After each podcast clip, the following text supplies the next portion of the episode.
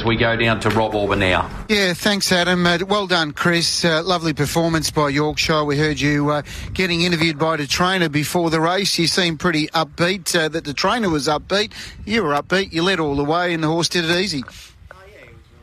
Mike Keema was happy with his work leading up to the race, and um, yeah, once he led, he got it pretty pretty cruisy down the back straight and felt full of running at the 400, and uh, yeah, really dashed up nice.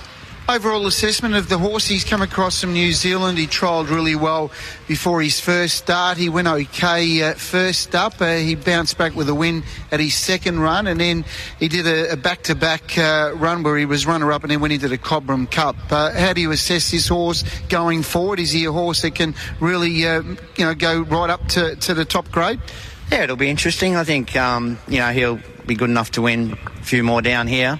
Um, whether he makes it up, you know, to the free for alls will be yet to be decided. But um, he has got good gate speed and, good speed off the city. Just got a bit fired up at um, Cobram and half choked down and. Uh, he'd raced sort of 1200 the night before and was ready to go that again and was a, an extra lap lap and a half at um, Cobram. He just sort of got a bit out of whack, so uh, it's good that he could bounce back tonight. Is he a better leader or a better horse from behind? Um, I think by his New Zealand form, he, he's a better leader.